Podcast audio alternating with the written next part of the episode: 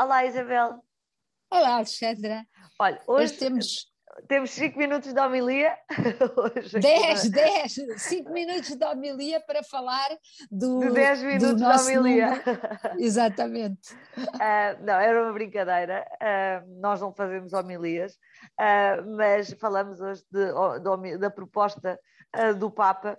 não, é, não é uma proposta de lei, mas é quase.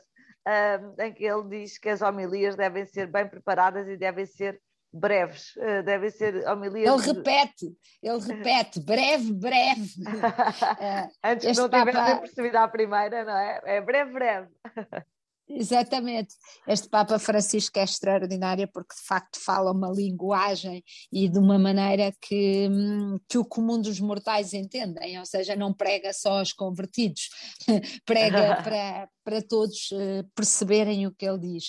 Uh, e não admira que vá criando inimigos uh, e que tenha mesmo dentro da própria igreja fações que discordam, porque ele é de facto muito corajoso e de uma maneira sempre generosa e educada, mas de facto não deixa de dizer o que tem para dizer.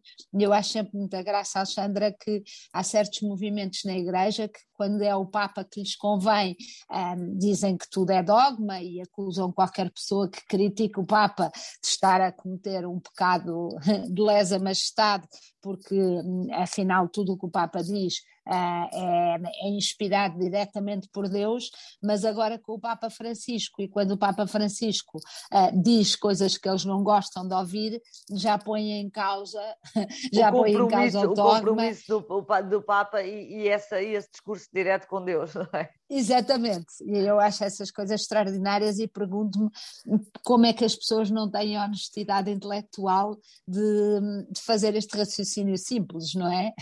E, é, e, e ao ficam e, ou rasgam. A... Diga, diga, diga.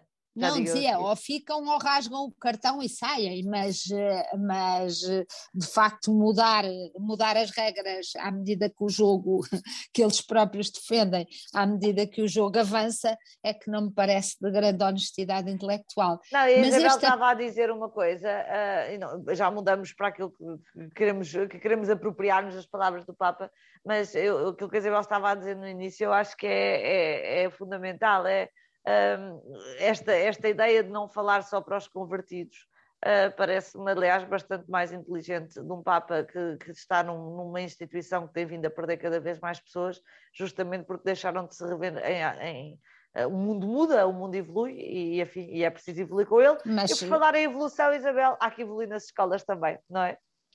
É exatamente isso. Eu acho que o Papa podia falar de facto ao Ministério da Educação, ao Ministério da Educação podia ouvir o Papa. um, isso tem muita porque... graça pensar neste Ministério da Educação, aliás. exatamente, porque, porque de facto eu pergunto-me o que é que continuamos com aulas de 90 minutos? Como é que continuamos a, a, a ter estas fórmulas uh, que estão completamente, do meu ponto de vista, ultrapassadas? Como é que temos recreios de 5 minutos? Minutos no meio de aulas de 90 minutos, como é que nós queremos que um, miúdos habituados à velocidade uh, em que tudo ocorre na internet onde eles estão, um, depois se conformem, se consigam aprender alguma coisa deste, destes tempos completamente esdrúxulos uh, que encontram na escola. Uh, eu acho que deve ser penoso para os professores, deve ser penoso para os alunos e acho que o resultado deve ser uma daquelas medidas que de facto ainda não foi avaliada, que é o grande drama das nossas medidas, é que são implementadas e depois raramente são, são avaliadas, é porque se fosse uma aula prática e uma aula teórica, como em alguns casos será, a coisa ainda vai. Agora imaginar 90 minutos do mesmo, um, a mim custa também entender. Isabel, e é engraçado, que... é engraçado estarmos a falar nisto agora, num regresso às aulas, porque eu estive, eh, ora, antes de começarem as aulas, eh, estive com os meus eh, sobrinhos a fazer um, um programa de, para nos despedirmos antes deles voltarem a ter a vida atarefada no regresso às aulas e estávamos e eles já, já sabiam quem iam ser os professores e essas coisas todas e, e, e, e, uma das coisas que eles diziam nem de propósito era, era que estavam chateados lá com, com, com um dos professores que, que tinham porque diziam eles é que ele, ele, vai, ele leva o livro para a aula no confinamento li os slides, copiou os livros do, do, do os textos dos livros Sim. para slides e lia. E nas aulas ele senta-se a, a, ler, e eu digo os meus primos porque eles são, são gêmeos, portanto tenho alguns dos meus professores. Um, que vão para a aula e que vão ler uh, o livro de uma ponta à outra e que é muito chato e que é muito difícil mantermos uh, concentrados ou achar aquele sequer, uh, sequer interessante.